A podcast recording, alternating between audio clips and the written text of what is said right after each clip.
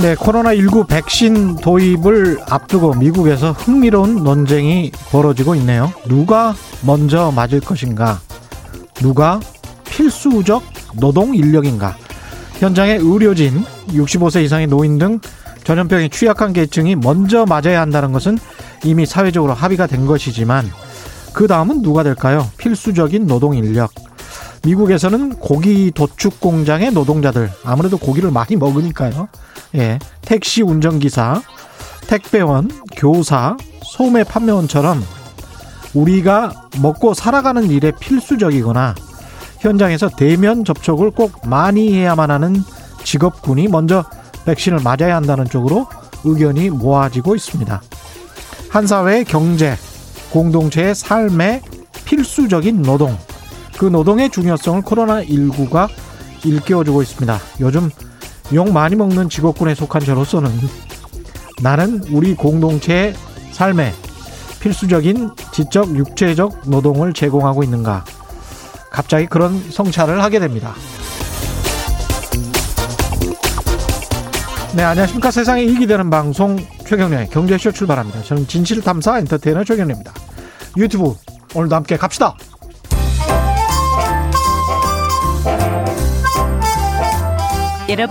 여러분, 선물을 가져왔습니다. 올 한 해 정말 고생 많으신 청취자 여러분들께 작은 기쁨을 드리고자 최경영의 경제쇼에서 깜짝 선물을 준비했어요. 다양하고 우수한 중소기업 제품이 소개된 같이 삽시다 홈페이지에 회원 가입하신 인증샷을 샵 구칠삼공으로 보내주시면 하루에 네 분씩 선정해 쌀을 보내드리겠습니다. 짧은 문자 오십 원, 긴 문자 백 원에 정보 이용료가 들어가는 건 알고 계시죠? 우수한 소상공인 제품이 많이 입점되어 있는 같이 삽시다도 응원하고 맛있는 쌀도 받아볼 수 있는 기회, 지금 바로 신청해보세요. 이 프로그램은 디지털 경제로의 대전환, 스마트 대한민국을 만들어가는 중소벤처기업부가 함께합니다. 네, 최경영의 경제쇼에서 십이월 한 달 동안 소상공인 여러분들을 응원하는 특집.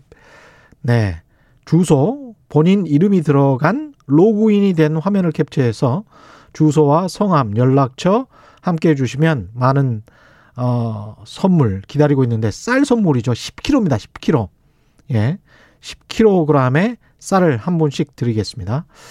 많은 분들이 너무 좋아하시는 분이죠. 여러분의 염불리 이베스트 투자증권의 염승환 차장 나와 계십니다. 안녕하십니까? 네, 안녕하세요. 예, 아 오늘 선물이 하나 더 있죠. 예, 네. 염승환 차장께서 지난달에 공동조자로 참여한 책이 나왔습니다. 내년도 주식시장에 대한 전망 그리고 투자 전략이 담겨있는 미스터 마켓 이천이십일, 이것도 세 분 선정해서 보내드립니다. 성함, 연락처 그리고 주소와 함께 짧은 문자 오십 원, 긴 문자 백 원이 드는 샵 구칠삼공으로 보내주시기 바랍니다. 방송 후에 개별적으로 연락드리고 홈페이지에도 올려놓겠습니다. 많은 참여 부탁드리고요. 예, 언제 나왔나요? 책은? 책이 그 십일월 이십삼일경에 아, 나왔고요. 예, 나온 지 한 이 주 정도 됐어요. 이 주 됐군요. 네. 저랑 거의 비슷할 때 나왔는데 네. 잘 나갑니까? 네, 뭐 베스트셀러에 올랐다고 하더라고요. 아, 네, 축하드립니다. 네, 감사합니다. 예, 축하드립니다. 아무래도 또 셀럽이시다 보니까 네. 그죠? 그 이렇게 리뷰나 책 리뷰나 이런 거를 보면 네. 아 이런 것들을 고민하고 있었구나, 이런 포인트들을 음. 또 독자들은 짚는구나, 뭐 이런 또 생각도 하게 되실 거예요, 그죠? 그러니까 이게 그러니까 많은 분들이 좀 음. 이렇게 뭐 요새 유튜브 통해서 많이 정보들을 좀 이렇게 얻는데 예. 그거보다 이제 책을 통해서도 한번 좀 정리하고 싶다라는 그런 분들이 좀 계셨던 그렇죠. 것 같더라고요. 그러니까 예. 이게 저희 책의 이제 취지가 음. 일단 뭐 내년 전망이 일단 뭐 목적이긴 한데 음. 올해도 한번 되돌아보자는 거죠. 아, 올해 또 어땠는지 복기를 해보자. 네. 어. 저도 이제 그런 내용을 좀 잠깐 썼었고 예. 다른 이제 그 공조하신 분들 그렇게 좀 쓰셨는데, 그러니까 음. 올해 시장의 특징이 어땠었고. 과거에 또 어땠었는지, 네. 과거에 뭐 주도주들 특징들 같은 거 있잖아요. 그렇죠. 그런 것들을 이제 한번 책을 통해서 이렇게 한번 보시면, 어. 아, 이랬었구나. 또 나중에 이런 흐름들이 나왔을 때 이렇게 하면 되겠구나. 역사는 그, 반복될 수가 있으니까. 네, 사실 코로나 예. 이후로 증시가 이렇게 급하게 올라왔고 개인 투자분들이 공격적으로 매수했던 저는 이유 중에 하나가 음. 과거의 학습 때문이라고 저는 생각해요. 그렇죠. 아시겠지만 이천팔 년도에 예. 돈을 그렇게 풀었더니 진짜로 경기가 살아나 버렸잖아요. 그렇죠. 그러니까 이번도 약간 이제 비슷하겠다라는 음. 이제 생각을 가지고 스마트 개미분들이 오셔가지고 예. 시장을 좀 이끌었다고 생각하는데, 예. 그러니까 역시 그 과거를 통해서 배울 게 저는 많다고 생각하거든요. 음. 근데 이 책이 어쨌든 여러분들한테 좀 그런 또 공부할 수 있는 그렇죠. 또 한 번의 기회가 될 수 있다라고 좀 예. 생각은 하고 있습니다. 주식은 정말 평생 공부해야 돼요. 네. 예, 평생 공부하면서 천천히 그 금융 투자 또 기법 그 다음에 실력을 차근차근 쌓아 나가시면 좋을 것 같고요.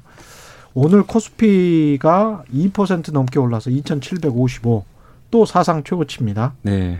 너무 어떻게 해야 되죠? 저도, 저, 아니, 저도 이제 방송에서 그런 얘기를 예. 했는데 무섭더라고요. 이제 내려가는 무섭... 게 무서운 게 아니라 예. 이제 올라가는 게 공포스러운 거는 저도 그렇죠. 참 오랜만에 느끼는 것 같아요. 왜냐하면 또 오른 만큼 급락이 도사리고 있잖아요. 뒤편에. 그렇잖아요. 그래서 좀 저도 적당히 좀 쉬면서 천천히 갔으면 좋겠는데 그래야 예. 또 뒤늦게 또 동참하신 분들도 좀 편하게 사실 수가 있는데 그런 기회를 안 줍니다. 그리고 어제 한번 급락장이 나왔잖아요. 그랬죠. 그러니까 진짜 강세장의 특징 중에 하나가 이런 거는 맞아요. 그러니까 음. 정말 그러니까 강세장의 특징이 강 이제 강할 때 주가가 조정을 하루 이틀 받고 바로 또 다시 들어 올리는 예. 경우가 많은데 예. 지금은 그냥 하루짜리예요, 조정이.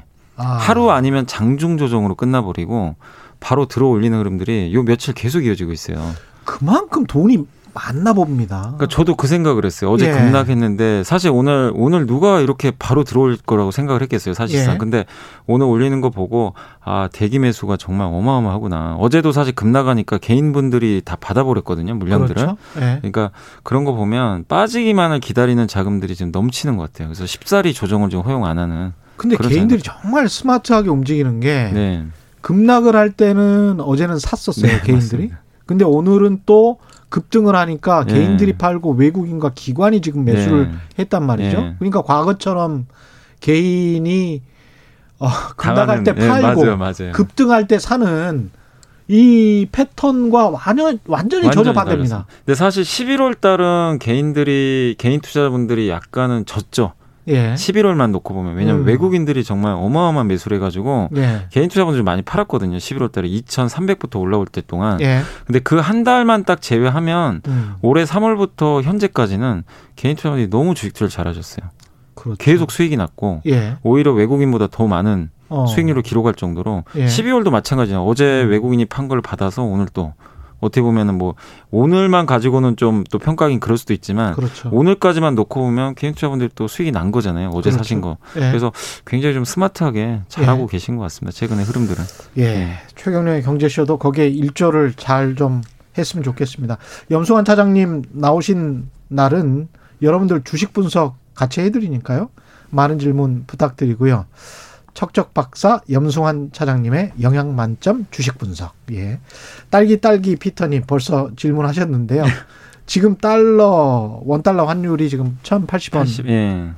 근데 어젠가요 김영렬 교보증권 리서치센터장 이야기는 이 정도가 아니고 백 원 단위로 떨어질지도 모르겠다.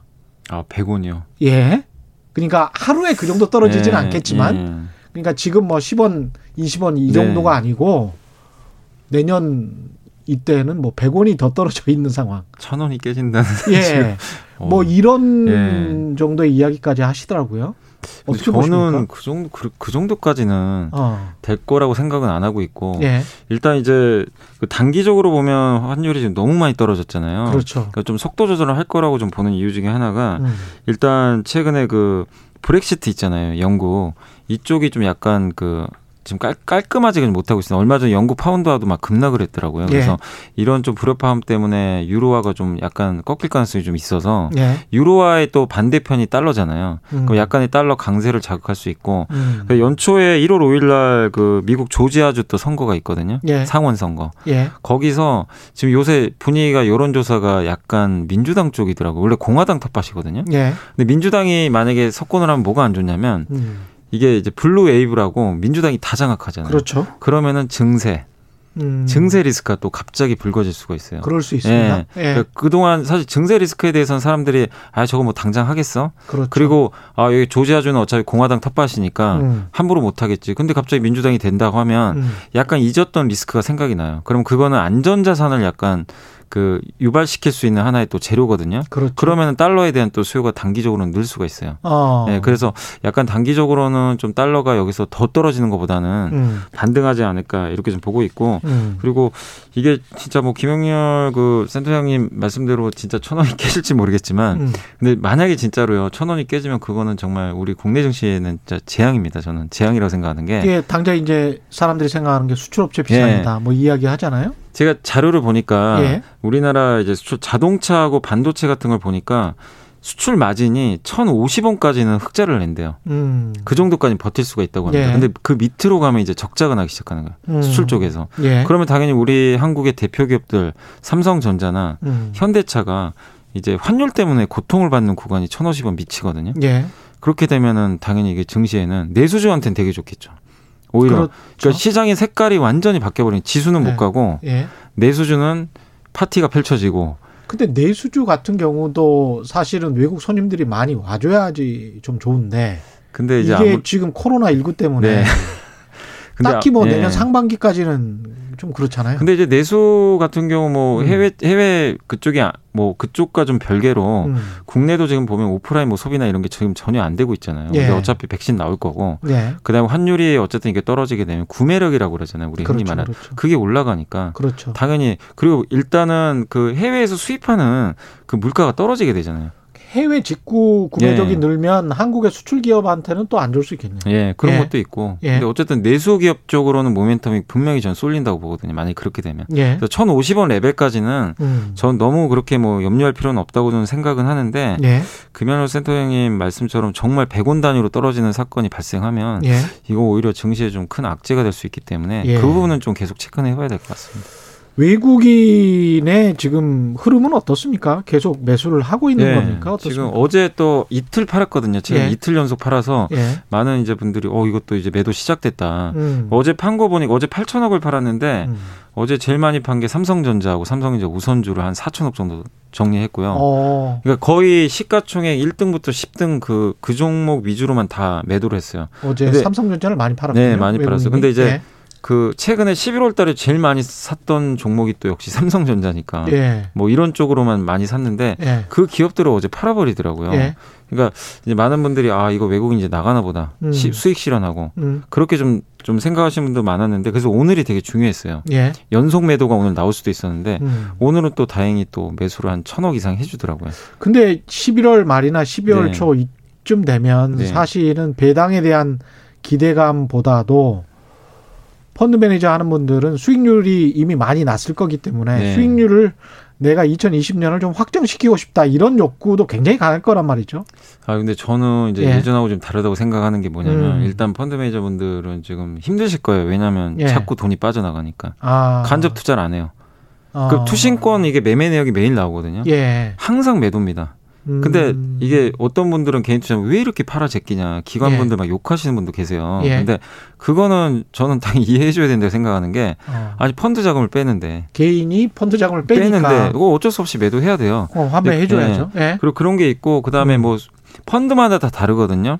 제가 알기로는 한 뭐 헬스케어 펀드는 수익률이 올해 가장 좋은 걸로 아는데 예. 뭐 그런 쪽은 확정을 짓고 싶겠지만 음.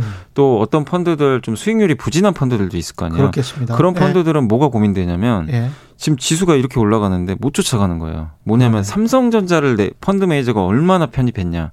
그렇죠. 여기 그러니까 기관하고 개인하고 다른 점은 개인 투자분들이 지수랑 뭐하러 싸우세요? 내 음. 계좌만 또 올라가면 상관없어요. 그렇지. 예. 예. 아니 뭐 내가 누구랑 평가받는 것도 아니고. 그렇죠. 근데 이제 배 아플 수는 있겠죠. 내가 이 지수보다 못 벌었으니까. 예. 그런 그런 걸 제외하더라도 음. 내 성과랑은 상관이 없는데 펀드 매니저분들도 직장인이고 예. 자기 이제 업이 달린 건데 음. 항상 이제 그 코스피 지수랑 내가 운영하는 펀드가 그거랑은 거의 쫓아는 가야 되거든요. 음. 근데 이번에 만약에요 삼성전자, 하이닉스, 셀트리온이 없는 펀드는 예. 엄청나게 뒤처집니다. 왜냐 아시겠지만 십일월 달에 예. 그 세 종목이 그렇죠. 다 지수를 올려버렸거든요. 근데 삼성전자하고 하이닉스가 앞으로도 지금 내년에도 괜찮다는 거 아니에요? 반도체가? 그 내년에 뭐 일부에서는 슈퍼사이클 온다. 그렇죠. 이천십팔 십칠 년 말에 슈퍼사이클 한번 온 적이 있거든요. 음. 그게 이 차 슈퍼사이클이라고 하더라고요. 예. 제가 책에 보니까 구십 년대 초반이었나요? 그때 한번 일 차 슈퍼사이클이 있었고 예. 이천십칠 년도하고 십팔 년도 그때가 이 차 슈퍼사이클. 음. 근데 지금은 약간 애널리스트마다 시각은 좀 엇갈려요. 근데 예. 일부 그 증권사 쪽에서는 삼 차 뭐 슈퍼사이클 오는 거 아니냐. 이렇게 좀 굉장히 강세론적으로 좀 보는 경우들도 좀 있어서 반도체 사이클도 사이클이지만 예. 이 종목 자체가 뭐 지금 주가가 많이 올라갔음에도 불구하고 포나 주가 수익 배율이나 이런 거를 생각해 보면 다른 종목에 비해서 아 그건 맞습니다. 뭐 얼마나 많이 올랐어 이런 예. 생각이 또 들기도 해요. 아니 왜냐하면 불과 진짜 한두 달 전만 해도요. 예. 삼성전자 갖고 있는 사람들을 놀렸잖아요. 음. 그거 왜 갖고 있냐고. 가지도 않는 주식. 예. 아 진짜 그랬잖아요. 그랬죠. 다른 거 다 가는데 예. 전자하고 닉스라 그러죠. 전자 닉스는 왜 안 간, 안 가니까 예. 그걸 많이 들고 있는 분들은 굉장히 고통스러웠어요. 솔직히. 그렇죠. 근데 이제 십일월에 그냥 불을 뿜은 건데 아. 그러니까 그 기자님 말씀이 저는 분명히 동의하는 게 한 예. 달만 보면 많이 올랐죠. 올랐는데 음. 올해 전체로 보면 사실 그렇게 많이 오른 것도 아니에요. 사실 다른 맞습니다. 거에 비하면. 예. 카카오, 네이버, 뭐 엘지화학 이런 거에 비하면은 정말 올랐다고 할 수 없을 정도로 아직도 민망한 수준이거든요. 그러니까 다른 주식들의 지표가 너무 높기 네. 때문에 지금. 맞습니다. 예. 그래서 여전히 뭐 그쪽 삼성전자 하이닉스가 말씀하신 대로 퍼나 피비알 이렇게 밸류 지표로 봐도 음. 과거 평균과 대비해 봐도 높은 수치가 절대 아닌데 더 중요한 건 반도체가 이제 시작이라는 거예요. 사이클이. 예. 그러니까 초입이잖아요. 그렇죠. 이게 더 무서운 것 같아요. 주가 예. 올라간 것보다. 예. 그러니까 그렇게 보면 우리가 섣불리 지금 어디가 고점이다. 음. 이걸 논하기엔 아직은 너무 이른 상황인 것 같습니다. 근데 과거 뭐 이천 년대나 구십 년대 말에 개인들이 가장 선호했던 주식들은 이제 건설주, 은행주, 증권주 뭐 이런 것들이었단 말이죠. 트로이카라고 했죠. 예, 트로이카라고 했죠. 트로이카라고 했죠. 근데 이제 증권주는 시장이 좋으면서 매매가 많이 되면서 이제 꽤 올랐는데 네네. 건설이랄지 부동산 시장에 악재가 있기 때문에 그런지도 모르겠습니다만은 건설주, 은행주도 뭐 그렇게 네.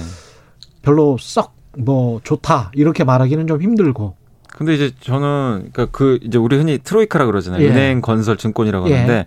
그 중에 은행은 좀 매력은 없긴 해요. 예. 싼 건 있는데 왜냐하면 음. 은행도 그러니까 세 개를 딱 놓고 봤을 때 우리가 주식 투자를 할 때 다 싼 거는 인정하잖아요. 예. 문제는 성장이 나오느냐가 그렇죠. 중요한데 예. 아까 말씀드린 증권은 성장이 나오고 그랬잖아요. 예. 이렇게 주식 투자를 많이들 하시는데 음. 그러니까 증권은 누구나 다 인정해 버렸고 음. 근데 은행은 금리가 올라가는 거는 물론 이제 내년에 올라갈 수 있지만 예. 분명히 아시겠지만 금리 올리는 게 한계가 있거든요. 그럼요. 예, 그러니까 예. 이게 거기서 대출 성장이 나오기도 어렵고 그렇죠. 그리고 정부 지금 요즘에 나온 얘기 그러니까 음. 그 배당 줄여라. 그렇죠. 갑자기 그러니까 은행제 투자하시는 분들 많은 부분들이 칠, 팔십 퍼센트 분들이 배당 노리고 하시거든요. 아 근데 갑자기 배당을 줄이라고 하니 그러네. 메리트가 없어요. 그래서 음. 은행주는 조금 뭐 나쁘다가 아니라 음. 성장할 수 있는 룸은 좀 부족하다. 근데 건설은 예. 저는 개인적으로 요새 이제 보고서를 보다 보니까 이게 바뀌었어요. 내년에 좀 성장할 것 같아요. 몇 년 만에 예. 이거 확실히 바뀌었어요. 뭐냐면 음. 일단 최근에 이제 주택 지표들 보니까 음. 의외로 수주가 지금 엄청나더라고요. 예. 지금 어제도 나온 그 시월 달까지 누적 데이터 보니까 음. 작년보다 지금 작년이 역대 최고 그 수주 건설 수주 국내 내수 있잖아요. 예. 수주가 작년이 백팔십조 원이 제일 많았다고 하는데 음. 거기에 지금 거의 근접한 수치고 연말에 보통 공공 수주 다 나오잖아요. 물려서. 그렇죠. 예. 그거 하면 올해가 아마 역대 최고가 될 것 같다. 음. 거기다가 해외 수주도 많은 분들이 뭐 삼성 엔지니어링 같은 해외 전문기업 주가 보면 망가져 있으니까 안 예. 되는 줄 아는데 예. 그게 아니라요. 해외 수주도 작년보다 훨씬 많이 늘어났어요. 예. 수주도 잘 되고 그다음에 이번에 뭐 국토부 장관 이제 교체도 음. 되겠지만 뭐 김현미 장관보다는 좀 지금 이제 이번에 선임되신 분이 음. 좀 예전부터 얘기했던 게 뭐 공공주택이라든가 그렇죠. 공급 쪽에 좀 약간 특화된 분이라는 그것도 그런... 자우자 짓는 거니까. 예. 예. 근데 분명히 그때 김현미 장관도 예. 그 나가기 전에 예. 분명히 그 얘기 하셨잖아요. 부족한 거 인정을 했더라고요. 인터뷰 예. 딱 보니까. 예. 그러니까 정부에서도 그동안 이제 세금으로만 너무 공격적으로 했는데 음. 이제 부동산을 약간 공급적으로 음. 늘려서 좀 잡으려는 좀 음. 생각들이 좀 약간 바뀌어 가시는 것 같아요. 그러면 예. 건설주가 제일 못 갔던 이유가 공급을 못 늘렸기 때문이거든요. 이거 엄청나게 그냥 눌려버렸잖아요. 내수에서. 예. 예. 근데 그게 풀리는 순간 음. 피이알 세 배, 네 배인 건설주가 일곱, 여덟 배 가는 것도 일은 아니거든요. 위가 열려버린 피이알이 거예요. 피이알이 진짜 뭐 두세 배, 그 한참 낮을 때는 두 배 막. 두 배짜리 회사가 예. 얼마 전에 하나 있었어요. 예. 있었고 이제 좀 올라가 세 배 됐는데 예. 그래도 싼 거죠. 지에스건설을 제가 알기로는 네 배인가 다섯 배밖에 안 되는 걸로 알고 있어요. 그러니까요. 예. 그러니까 돈도 이렇게 잘 보고 현금도 많은데 음. 그 정부 정책이랑 울타리 때문에 그쵸. 사람들이 그냥 이거는 그냥 무시를 해버린 거예요. 얘는 안 돼. 성장 음. 못하니까. 근데 그게 열리기 시작한다면 음. 만약에 내년에는 건설주가 의외의 다크호스가 될 수 있고 그러니까요. 건설만이 아니라 거기 또 시멘트라든가 건자재 음. 있잖아요. 인테리어 예. 이런 쪽도 눌려 있었잖아요. 음. 그러니까 우리가 트로이카를 이제 과거처럼 그냥 이제 안 볼 게 아니라 음. 하나의 은행을 좀 제외한다면 음. 성장주로도 한번 대접할 시기가 내년에 올 수도 있다. 그러니까요. 저는 그렇게 좀 보고 예. 있습니다. 시장으로을 다시 한번 돌아보시기 예. 바라고요. 재창출님은 그럼 플랜트주는 어떻게 보시나요? 이렇게 플랜트라는 게 해외 뭐 플랜트 말고 예. 삼성 엔지니어링 같은 거 말씀하시는 예. 것 같은데 그쪽은 어쨌든 유가가 되게 중요하거든요. 음. 해외 수주가 지금 안 되는 건 아닙니다. 지금 저번에도 멕시코 쪽에서 삼성 엔지니어링이 엄청난 대규모 수주 하나 따냈거든요. 근데 생각하셔야 될 게 중동의 산유국이나 이런 신흥국들을 쪽에서 플랜트 발주를 계속 해줘야 되거든요. 예. 근데 그쪽의 경기가 살아나려면 음. 아직은 좀 더 저는 좀 시간은 필요하다고 봐요. 그리고 네. 가장 중요한 게 어쨌든 유가가 올라가야지 음. 그쪽 그 자원 부국에서 그렇죠. 발주를 할 수 있을 거 아니에요. 재정이 좀 살아나니까. 예. 그래서 유가가 지금 사십 달러대잖아요.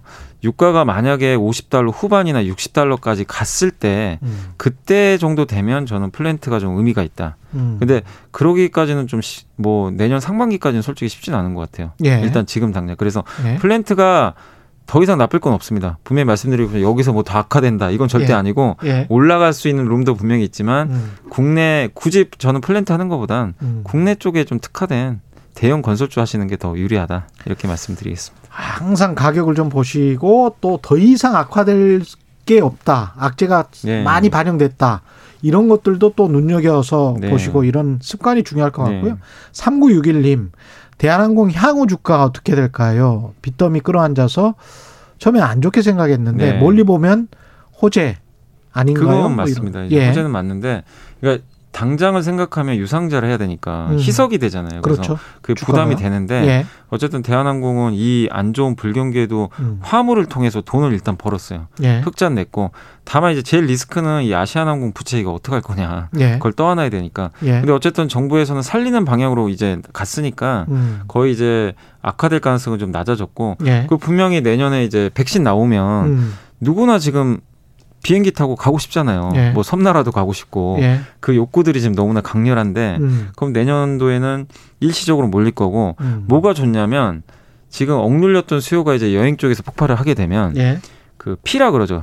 음. 이 항공권 가격이 엄청나게 치솟을 가능성도 있어요. 아. 갑작스럽게. 예. 아니 만약에 대한항공 입장에서도 예. 항공권을 올려도 거부감이 없는 거예요. 그렇죠. 사람들이 그리고 뭐 이거 올린다고 해서 사람들이 안 가기 안 갈까? 예. 그렇게 생각하면 내년 일 년 정도로 봤을 때는 음. 그러니까 저는 정말 큰 그림에서 구조적으로는 여전히 항공주를 좋게는 보진 않습니다. 왜냐하면 음. 코로나 이전으로 되돌아갈 것 같지는 않아요.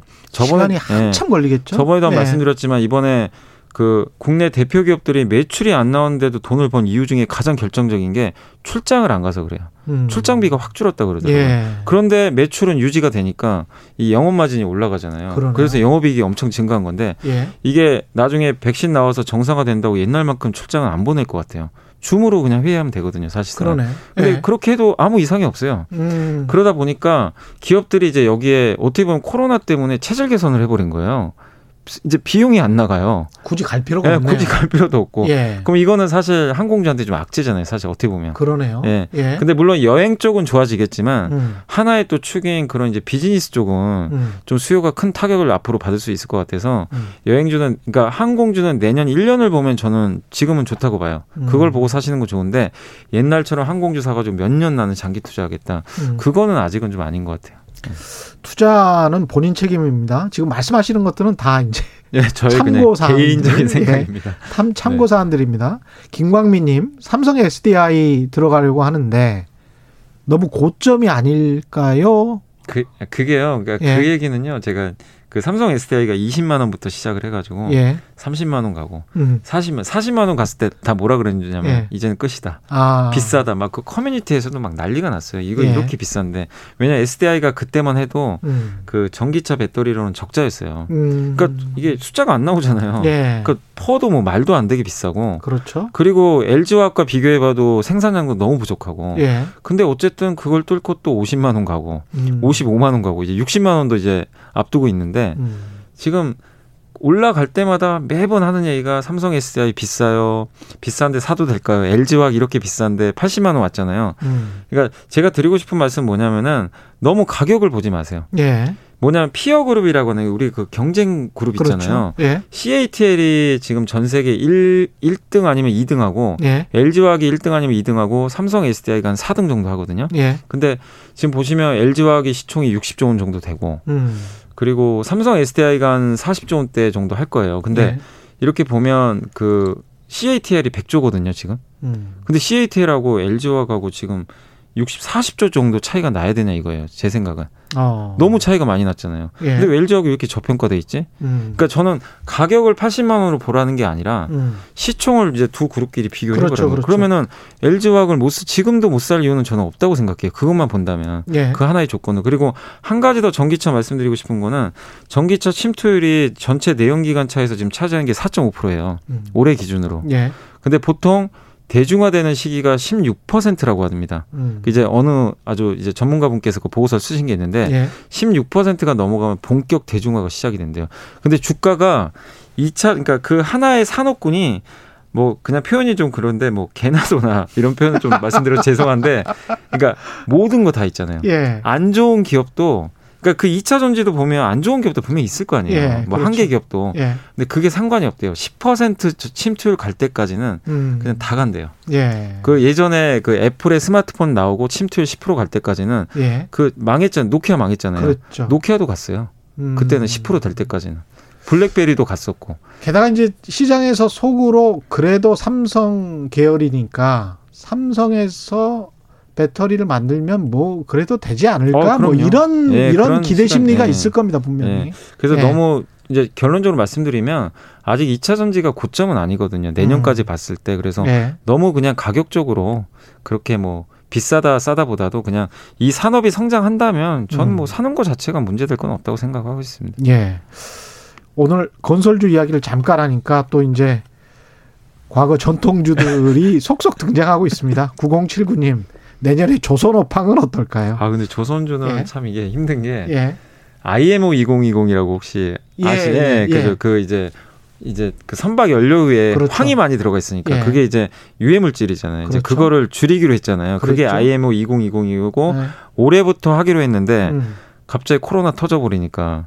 그걸 이제 못 지키게 된 거죠, 어떻게 보면. 아, 약간. 연기를 했구나. 예. 그리고 이제 예. 또 한 가지가 뭐냐면은 그게 음. 이제 아이엠오 이공이공을 이제 수행을 하려면 예. 사실 이제 세 가지가 있다고 하더라고요. 엘엔지, 그러니까. 엘엔지선? 그 예. 연료를 바꾸는 거죠. 예. 엘엔지를 연료로 쓰는 음. 뭐 배를 하든가 아니면 음. 스크러버라고 예. 그 황, 황을 이제 걸러주는 장치가 있어요. 배에 달면 되거든요. 예. 아니면은 저유황류를 쓰면 돼요. 예. 아예 황이 적은 음. 유황류. 근데 저유황류가 가장 편하죠. 배를 안 바꿔도 되잖아요. 그렇죠. 근데 저 유황유가 너무 비쌌어요. 어. 근데 코로나가 터지고 나니까요. 유가 음. 그때 기억하세요? 마이너스 간 거. 그랬죠. 그러니까 저 유황유도 폭락을 한 거예요. 아. 그 선주들이 예. 굳이 배에다 뭘 달고 엘엔지 추진해서 뭐하러 해? 그냥 이 싼 거 연료 쓰면 되는데 아, 이거 써도 그렇구나. 상관이 없는 거예요. 예. 그래서 아이엠오 이공이공을 조선주가 기대해서 아 엘엔지 추진선 이제 발주가 되겠구나. 예. 한껏 기대에 부풀었는데. 음. 코로나 때문에 다 어그러져 버린 거예요. 음. 선주들이 그냥 저 유황유 써버린 거예요. 예. 그래서 발주가 안 나왔어요. 음. 근데 이제 최근에 유가가 좀 올라오고 예. 그다음에 이제 좀 정상화 된, 된다 싶으니까 엘엔지 추진선이 조금씩 나와요. 하나씩. 어. 근데 이제 내년 그러니까 정말 중요한 게 내년도 그래서 저는 유가 흐름이 중요할 것 같아요. 음. 아까 플랜트 말씀드렸잖아요. 예. 조선주는 유가 올라가야 돼요. 무조건. 예. 유가에 되게 민감합니다. 음. 유가가 진짜 오십오, 육십 가면 저유황유도 당연히 가격이 튀거든요. 그러면 네. 선주들 입장에서는 이제 저유황유가 비싸져요. 음. 이걸 쓰는 것보다는 이제 점점 엘엔지 차라리 이럴 바엔 그냥 엘엔지 추진선 가자. 어차피 가야 되니까. 예. 이런 식으로 좀 갈 가능성이 높고, 음. 그다음 요즘에 환경을 되게 강화시하잖아요. 예. 바이든 후보도 좀 됐고 음. 유럽도 마찬가지고. 그러면 지금 황뿐만 아니라 이제 선박에서 탄소 배출도 아예 하지 말자. 예. 이를 보려면 친환경 선박 쪽으로 뭔가 모멘텀이 생길 수도 있어요. 음. 그러니까 그런 것까지 감안하면 전 조선주가 내년도에 나쁘다고 생각은 안, 올해보단 좋다고 생각하는데 예. 항상 걱정, 그러니까 그 체크하셔야 될 거는 조선주는 연초에는 뭔가 장밋빛이 많이 나와요. 아 이렇게 이렇게 좋아지겠죠. 올해는 예. 좋아. 그거 뒷북 친 적이 한두 번이 아니에요, 진짜. 어. 저도 조선주 나쁘게 항상 좋게 봤던 그 사람으로서 예. 저도 질려버린 거예요. 매년 그래. 이거 진짜 조선주 한 최근에 오 년 투자하신 분들은 예. 뒷목 잡으실 거예요. 그렇죠. 아니 그리고 애널리스트 분들이 좋다고 연초에 보고서를 많이 써요. 예. 그 기대대로 간 적이 별로 없어요.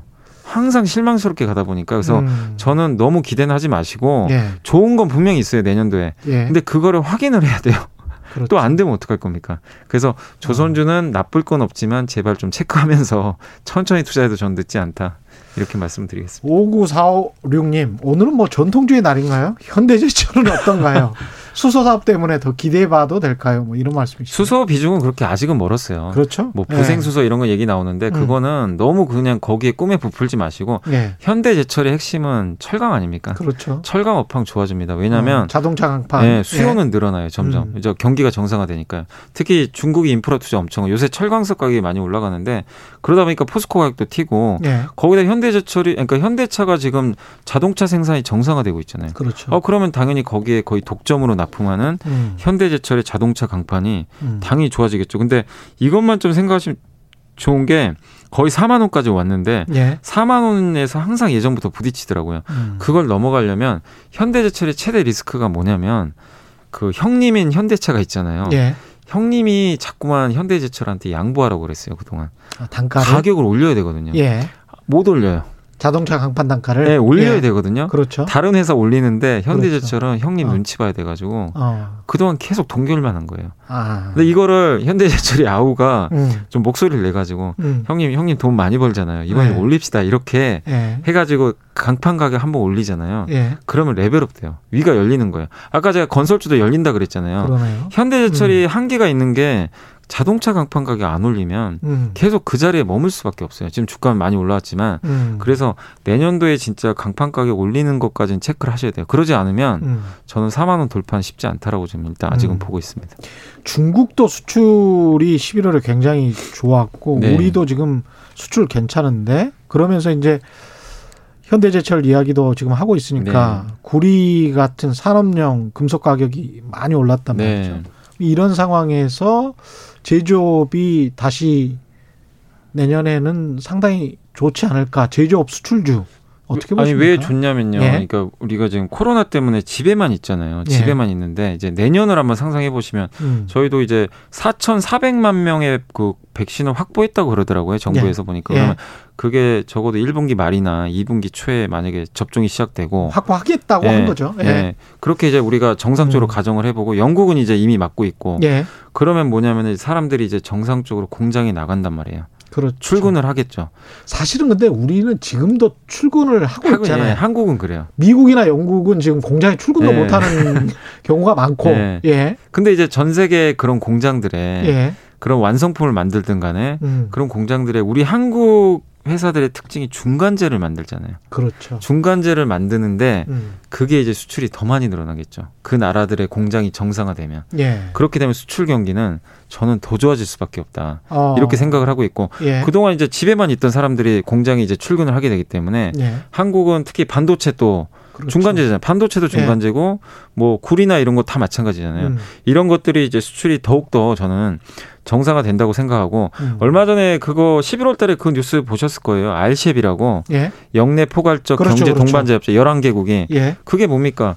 바로 우리나라 중간재 기업들한테 엄청난 호재예요. 그 중간재 철강, 뭐 화학 제품, 구리 뭐 반도체든 뭐든 간에 음. 이런 거에 들어가는 관세를 철폐하는 게 목적이잖아요. 사실상 예. 자유롭게 무역하자 우리. 어. 그렇게 되면 철, 특히 철강주한테 되게 좋아요. 철강주들이 그런 관세 벽에 좀 막혀 있었거든요.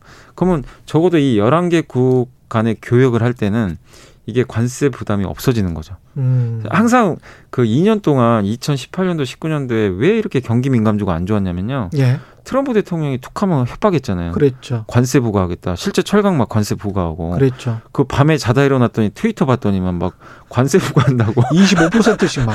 네. 예. 이러니까 예. 밤에 잠도 못 자고 예. 벌벌 떨었는데 이제 그 리스크가 음. 없어지는 거예요. 사실은 내년부터 그러네요. 어떻게 보면은. 예. 그러니까 물론 이제 바이든 후보도 뭐 중국하고 관계가 언제 좋아질지 모르겠지만 음. 적어도 이 영내 열한 개국 입장에서는 약간 무역이 자유화되거든요. 네. 그런 거 보면 이 리스크가 해소되니까 음. 당연히 수출 경기 쪽으로는 나쁠 수밖에 없고, 그리고 구리만 한 가지 더 말씀드리면 예. 구리는 다른 걸 떠나서 이제 자동차가 그냥 우리가 타고 다니는 자동차가 아니라 피씨예요. 피씨. 그렇죠. 자동차 안에 전자 부품이 엄청나게 들어갑니다. 이제 그렇죠. 현대차도 거기에 지금 올인하고 있잖아요. 예. 요새 뭐 자율주행 관련된 음. 기업들 인수하고 음. 그러면 그 전자 부품의 원료가 뭐죠? 대부분 다 구리입니다. 구리가 안 들어가는 게 없어요. 구리가 자동차에 이제 엄청나게 들어가게 돼요. 아. 그 수요, 그래서 구리 가격이 최근에 올라가는 이유가 그런 배경이거든요. 근데 이게 이제 시작이란 말이에요. 네. 그렇게 보면 구리 비철, 그러니까 비철금속 내에서도 구리는 음. 정말 장기 좀 약간 수요가 증가하는 좀 호황 국면에 본격적으로 좀 진입한 거 아닌가. 저는 좀 그런 생각도 좀 들더라고요. 근데 이게 연쇄 반응을 일으켜서 제가 뭐 상상력이 너무 네. 풍부한지는 모르겠습니다만은 왜냐하면 지금 이 구리가 생산되는 곳이 남미 쪽에 이른바 이제 저개발 국가들이 많아가지고. 네, 칠레 뭐 이런. 예, 데. 그런 예, 쪽이죠. 맞아요. 근데 이제 그쪽에서 코로나십구 때문에 한동안 지금 탄광이 멈춰 있단 말이죠. 그래서 그 구리 가격이 좀 올라가는 것도 있는데. 예, 일부, 예, 있다고 그랬더라고요. 그러면 그런 상황에서 이제 구리 가격이 계속 올라가면 원자재 가격이 올라가니까 자동차 가격이랄지 무슨 상품 가격이 올라갈 수밖에 예, 없잖아요. 맞아요. 그렇죠. 그러면 이제 인플레이션이 생각보다 좀 빨리 올 수도 있고 네. 그렇게 되면 이게 역으로 자산 시장에 네, 그러니까요. 예, 부메랑이 돼서 네. 오 인플레이션이야 금리 이제 곧 있으면 올릴 거야 이 시기가 빨라질 수도 있는 거잖아요. 근데 이제 그거를 이제 적어도 내년은 아니라는 거죠. 음. 그렇게 봤을 때 왜냐하면 예. 이제 내년에 백신을 모든 전 그러니까 전 세계 인구가 다 맞기는 어려운 거고. 예. 그리고 한 가지 또 생각을 해봐야 될 게 백신이 맞는다고 진짜 모든 게 다 정상화 될까? 또 백신을 거부하는 분들도 계시는 것 같더라고요. 그렇죠, 일부 그렇죠. 미국에서는. 예. 그래서 이 어쨌든. 코로나 올해보다는 내년이 분명히 좋아지는 건 맞지만 예. 그 속도 자체는 우리가 생각한 것보다 그렇게 엄청나게 빠를 것 같지는 않아요. 음. 저는 이천이십이 년부터는 좀 금리에 대해서 고민을 해봐야 되는데 예. 적어도 내년까지는 우리 흔히 뭐 골디락스라고 하잖아요. 예. 뭐 그런 것처럼 경기도 좀 좋아지는 건 맞지만 유동성 자체가 이렇게 꺾일 음. 만큼의 인플레가 그렇게 갑자기 오기는 음. 아직은 환경적으로 쉽진 않다라고 좀 보고 있기 때문에 그러니까 기자님 지적대로 그거는 항상 우리가 경계는 해봐야 되거든요. 그렇죠. 진짜 그게 만약에 그런 식으로 오게 되면 인플레가 오게 되면 특히 우리 한국의 성장주들한테 엄청난 데미지가 올 수 있잖아요. 그렇죠. 예. 그래서 그 경계는 해야 되지만 적어도 내년 하반기까지는 아직은 음. 걱정하기에는 좀 그 정도로 뭐 경제 속도가 상, 그 정상화되는 속도가 빠르지 않다. 네, 아직은 좀 그렇게는 보고 있습니다. 참. 예, 뽕뽕이님 삼성은 자동차 사업은 어떻게 할까요? 이 자동차 사업이 무슨 전장 사업을 말씀하시는 것 같기도 하고요. 자동차는 어차피 예. 그 이건희 회장님 있을 때 음. 삼성 자동차 했다가 예. 결국 못 하게 됐잖아요. 예. 그래서 그것 때문에 사실 현대차랑 또 척도 졌고 음. 자동차는 안 할 겁니다. 예. 안 하기로 했던 걸로 저는 알고 있기 때문에 예. 그래서 아마 자동차는 안 하지 완성차는 안 하지만 그 안에 들어가는 다른 건 다 할 것 같아요. 어. 이미 삼성이 그걸 하고 있잖아요. 그렇죠. 특히 삼성전기를 통해서 엠엘씨씨 사업 같은 거 하고 있고 자동차 전장요. 예. 그다음에 아시겠지만 자동차 전장 솔루션 쪽에서 특화된 하만이라는 기업 아실 거예요. 예, 예. 그거 인수했잖아요. 예, 몇 년 전에. 예. 예. 그걸 인수했다는 건 자율주행이라든가 이런 스마트급 카에 들어가는 그러니까 완성된 차가 아니라 그 안에 들어가는 우리 그 핵심 부품이나 솔루션은 삼성이 하려는 것 같아요. 예. 그래서 자동차를 안 하는 게 아니라 음. 그 안에 들어가는 핵심적인 뭔가 역할을 할 수 있다. 그리고 삼성전자가 또 잘하는 게 음. 그 반도체 만들잖아요. 음. 반도체가 당연히 또 이제 자동차에 다 들어가게 되니까 예. 또 엠 앤 에이를 통해서 뭐 자동차의 반도체 기업을 또 인수도 할 수도 있는 거고. 예. 그래서 삼성과 자동차는 저는 그 껍데기 완성차만 안 만들다 뿐이지 그냥 한다고 봐야 되는 것 같아요. 자동차 예. 사업은. 예. 육칠팔일 님, 사일삼삼 님, 차이나님 등 많은 분들이 셀트리온 헬스케어 전망 부탁드리고 왜 제이피모건이 셀트리온 주식을 콕 집어서 매도했을까 이런 질문 주셨네요. 근데 이게 뭐 예. 이거는 제가 틀릴 수도 있지만 음. 최근에 셀트리온이 올라간 배경은 많은 분들이 이제 아시는 건 뭐냐면 중화항체 치료제 있죠. 코로나. 예. 이번 달 말에 나올 거라고 하더라고요. 예. 결과. 그거 하나가 좀 있는 것 같고, 그 다음에 최근에 뭐 미국에서 바이오시밀러 점유율이 또 올라간 것도 있고, 예. 또 여러 가지 이제 합병설 있잖아요. 합병 이제 하기로 했잖아요. 아, 예. 왜 합병을 하면 좋냐면 음. 그 셀트리온이 만든 바이오시밀러를 셀트리온 헬스케어가로 이거 재고를 넘겨요. 예. 재고를 넘기고 셀트리온 헬스케어 재고를 갖고 있어요. 예. 판매를 안 그게 만약 판매가 안 돼도 아. 셀트리온은 이익으로 잡혀요. 그게 넘기는 아. 순간. 그래서 그게 논란이 되게 많았어요. 어... 셀트리온 폄하하신 분들은 저거 뭐 분식액이 아니냐 예전에 할 정도로. 그래서 셀트리온 예. 주주분들이 진짜 고통을 많이 받으셨어요. 음... 그런데 그거를 만약에 근데 합병을 하게 되면 예. 어떻게 되면 세 개 회사가 하나로 합쳐지니까 그 논란이 완전히 없어져요. 그렇겠습니다. 그래서 서정희 회장도 이제 그걸 알기 때문에 예. 합병을 이제 결정을 했잖아요. 음. 내년 말에 하기로 이미 이건 이제 뉴스가 나왔기 때문에 음. 그래서 아마 내년에 상반기에 주주총회 하고 결정이 될 거예요. 그러면 그 리스크 없어지잖아요. 음. 그래서 거기에 대한 기대감들 또 나오고 합병을 하게 되면 또 좋은 게 그 지금 코스닥에 셀트리온 헬스케어랑 제약이 있는데 거래소로 옮겨야 됩니다. 코스피 쪽으로. 예. 옮겨서 세 개가 합병을 해요. 음. 그러면 만약에 셀트리온 헬스케어가 옮기는 순간 코스피를 추정하는 자금이 셀트리온 헬스케어로 또 들어가게 됩니다. 음. 그 대기 자금들 있잖아요. 그런 수급까지 겹쳐가지고 좋았고, 근데 최근에 또 갑자기 가파르게 올라간 배경은 그 셀트리온을 공매도했던 외국계 펀드들이 많아요. 음. 거기서 갑자기 이제 공매도를 해놓은 거를 갚아야 될 거 아닙니까? 예. 주가 너무 튀다 보니까 아. 쇼커버링이라 그러죠. 예. 이틀 동안 외국인들이 엄청나게 샀어요. 음. 근데 갑자기 살 이유가 없잖아요. 안 그렇죠. 사다가. 예. 그러니까 거의 추정을 해본 결과 예. 쇼커버링 가능성 높다. 공매도 어. 쳤던 거를. 예. 근데 아마 제이피모건이나 이런 또 유수의 기관들 입장에선 음. 분명히 제가 그러니까 이건 저의 그냥 내피셜입니다. 내피셜인데 음. 외국계 펀드 쪽에서 이런 거 헤지펀드 쪽에서 셀트리온 매도를 많이 쳐놨는데 예. 이렇게 올라오는 게 좀 불편할 수도 있죠. 음. 셀트리온이 저는 나쁘다기보다는 예. 그런 좀 공매도 입시랑 겹쳐서 음. 약간 좀 평가 절하하고 싶었던 거 아닌가 음. 그런 좀 생각도 들어요. 그래서 너무 외국계 뭐 제이피모건 유명하지만 예. 외국계 증권사가 우리 한국 기업에 대해서 우리나라 애널리스트보다 더 많이 할까요? 저는 절대 그렇게 생각 안 하거든요. 외국계 증권사들이 그 금융위기 때도 그랬고 약간 좀 기만적으로 행동한 것들이 좀 있어요. 있었죠. 예. 예전에 뭐 아시잖아요. 도이치 쇼크. 음. 예. 옵션 만기일 날 예. 그 장난쳐가지고 예. 우리 하나의 자산운용사를 한번 날려먹을 뻔했잖아요. 음. 그런 쇼크도 있었고. 예. 그래서 외국계 증권사 말을 너무 맹신하지 마시고 왜냐하면 이제 음. 그들이 너무 미국계 이런 거에 우리 또 한국 투자분들이 굉장히 또 신뢰하는 부분들이 있는데 그렇죠. 그걸 너무 그렇게 맹신하지 마시고 예. 그냥 그들의 시각이에요. 그렇죠. 뭐 셀트리온 안 좋게 볼 수도 있는 거 아닙니까? 예. 그쪽 시각에선. 음. 근데 투자하신 분들한테 말씀드리고 싶은 건 뭐냐면 셀트리온을 내가 가지고 있는 주주라면 음. 그런 어떤 모멘텀들 있잖아요. 그게 음. 꺾이기 전까지는 굳이 저는 매도할 필요는 없다고 생각하는데 음. 다만 이건 염두에 두세요. 너무 과하게 오른 건 맞아요. 단기간에 네. 엄청나게 올랐습니다. 네. 그 특히 공매도 쇼커버링 때문에 음. 그래서 조정을 받는 거지 네. 펀더멘탈상 문제가 아직 생긴 건 아니니까 아직은 뭐 거기에 대해서 왈가할 어, 할 필요는 좀 없지 않나 네. 저는 그렇게 보고 있습니다. 공팔일칠님, 일삼육오님, 안성곤님 등이 엘지에너지 솔루션이 상장해도 엘지화학은 안 떨어질까요?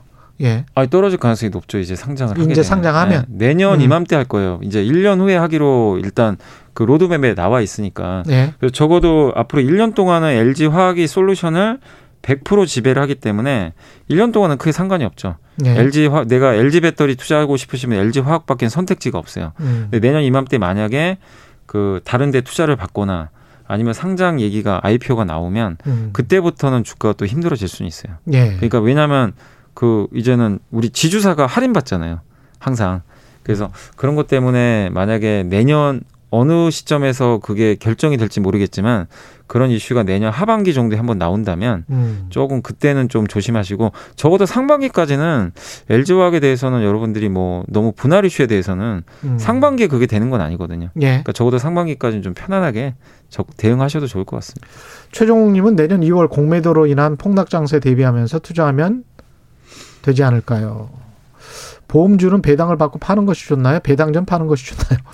배당주 관련해서 이제 좀 고민을 해야 될 시기가 오긴 왔습니다. 근데 예. 배당주 얘기 말씀드리면 배당을 음. 이제 내가 받기 위해서 음. 매수를 했는데 음. 저는 항상 이제 많은 분들이 너무 늦게 사시더라고요. 배당주를. 그렇죠. 십이월 달에 사려고 그러세요. 음. 왜냐하면 배당주는 시월에 사셔야 돼요. 그렇습니다. 구월, 시월에 관심 예. 없을 때 음. 그때 주가가 되게 눌려 있어요. 음. 배당을 많이 주는 기업들이 전통적으로 성장주가 아닙니다. 음. 성장을 못하니까 배당이라도 많이 주거든요. 그렇죠. 그래서 가치를 못 받아요. 인정을. 통신주, 은행주 아까 맞아요. 말씀하셨지만. 예. 예. 그때 사놓으면 되게 싸요. 음. 그럼 그때 배당을 노리고 내가 사잖아요. 예. 그럼 십이월 이제 배당 앞두면요. 배당락 예. 앞두고 주가가 많이 올라가요. 배당 기대. 배당만큼 정도는 올라가더라고요. 되게. 올라가요. 그리고 예. 오히려 그거보다 더 올라가는 경우가 예. 있어요. 그러면은 이제 왜냐하면 뒤늦게 막차 타려는 분들도 계세요. 음. 이거 지금 사놓으면 아우 최소 예. 오 퍼센트 받겠구나. 그렇죠. 근데 그러다 보면 이제 배당락이라고 하는데 배당이 음. 소멸되는 날이 예. 제가 알기로는 이번 그러니까 올해 십이월 삼십일이 폐장일로 알고 있어요. 예. 기준일이 그, 그때면 이틀 전이 결제일이니까 십이월 이십팔일까지 그 주식을 갖고 있어야 배당을 받고 그렇죠. 이십구일이 배당락입니다. 그렇죠. 그럼 그날 배당을 주는 만큼 주가가 급락하거든요. 음. 그러면 보통 배당을 많이 주는 기업들은 음. 그날부터 빠져서 일월 중순까지 빠져요. 그렇더라고요. 그러니까 내가 배당을 노리고 들어갔는데 시세 차이, 그러니까 예. 주가가 더 많이 빠져가지고 음. 배당이 문제가 아니라 음. 손해를 보는 거예요. 그래서 오히려 그렇죠. 이런 거 말씀드리고 싶어요. 내가 음. 배당 수익률 이상만큼의 시세차익이 났다. 음. 그 정도 시세차익이 났으면 오히려 배당을 안 받는 것도 좋아요. 그렇죠. 그리고 왜냐하면 네. 또 배당은 그 여러분도 아시겠지만 십오 점 사 퍼센트인 거예요. 세금 내야 돼요. 그렇죠. 배당소득세도 네. 내야 되니까 음. 그런 좀 단점도 있어요. 그래서 그런 배당 수익률이 뭐 그렇게 아주 많지 않거나 배당락이 그렇게 크지 않은 거야 그렇게 큰 상관없는데 배당을 정말 많이 주는 기업들은 음. 항상 배당락부터 일월까지는 빠지는 경우가 너무나 많기 때문에 음. 거기에 대해서도 한번 대응을 해보시는 게 좋을 것 같아요. 아니면 차라리 뭐 십 년, 이십 년 쭉 갖고 가시든지. 예, 그건, 예. 예, 그런 건 상관없죠. 장기 배당주로. 예, 예, 그렇죠. 예. 예. 호야님은 유가 전망과 함께 지에스 전망 부탁드려요. 유가는 저는 아까도 말씀드렸지만 내년 유가는 나쁘긴 안 봐요. 그러니까 예. 급등인보다는 오십에서 육십 달러까지도 간다고는 봅니다. 점진적으로. 음. 왜냐하면 석유 수요가 요새 신재생 에너지 계속 얘기 나오지만 당장 신재생 에너지를 어떻게 그걸 다 커버를 하겠어요. 그렇죠. 최소 십 년, 이십 년 걸려요. 그렇겠죠. 이십 년 해도 다 커버 못합니다. 예. 석유 없이는 못 살아요. 음. 못 사는 시대고 그래서 주변에서 요새 너무 보고서들이 당장 석유가 없어질 것처럼 막 얘기들이 막 자극적으로 나오기도 해요. 최근에 예. 보면. 근데 절대 석유는 없어지지 않고 여러분과 함께 갈 수밖에 없어요. 최소 십 년 동안은. 음. 그렇게 보면 내년에 백신 나오면 뭐가 좋냐면 석유 쪽이 좋은 거는 사람들이 이제 집에 있으니까 예. 이동을 안 하잖아요. 음. 이, 그러니까 석유 수요의 많은 부분이 자동차잖아요. 음. 타고 다니는 연료가. 예, 예, 예. 근데 사람들이 집에 있으니까 연료 수요가 없어요. 음. 근데 만약에 백신이 나와서 집 밖으로 나가면 이제는 연료, 연료 수요가 늘어나요. 예. 그럼 당연히 이거는 수요를 자극시켜요. 유가에. 음. 그렇다고 공급이 늘 거냐? 예. 공급 크게 몰리는. 이번에도 그 감산 결정했잖아요. 산유국들 입장에서는 아직도 지금 이 가격대는 불만인 거예요.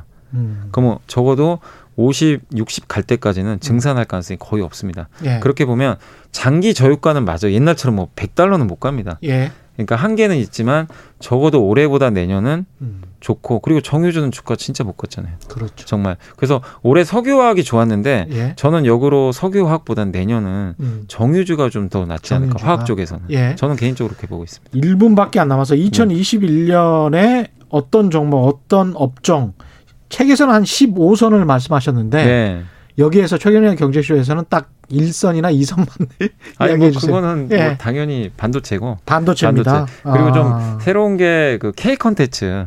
요새 K-콘텐츠. 드라마 제작사들이 많이 가는데 웹툰. 예. 그다음에 요새 갑자기 드라마 쪽에 대해서 우리 한국 드라마에 대해서 외국 그 넷플릭스나 그러네. 중국의 아이치가 판권을 비싸게 사가요. 예. 그러니까 재평가 받을 것 같아요. 아. 콘텐츠도 엔터도 좋고. 뭐 비티에스도 있지만 그러네요. 그래서 K 콘텐츠도 내년에 좀 한번 다크호스가 되지 않을까. 반도체하고 K 콘텐츠. 예. 예. 오늘 말씀 감사하고요. 지금까지 이베스트 투자증권의 염승환 차장과 함께했습니다. 고맙습니다. 네, 감사합니다. 예. 오늘 쌀 십 킬로그램 받으실 분들 두구두구두구. 예. 육육공칠님, 공사이이님, 사칠오사님, 육육삼팔님, 염승환 차장님 최근 육칠육이님. 칠팔삼오님, 육오일사님께 보내드리겠습니다. 축하합니다. 네, 최경영의 경제쇼는 여기까지고요. 저는 케이비에스 최경영 기자였습니다. 내일 네 시 오 분에 다시 찾아뵙겠습니다. 지금까지 세상에 이익이 되는 방송 최경영의 경제쇼였습니다. 고맙습니다.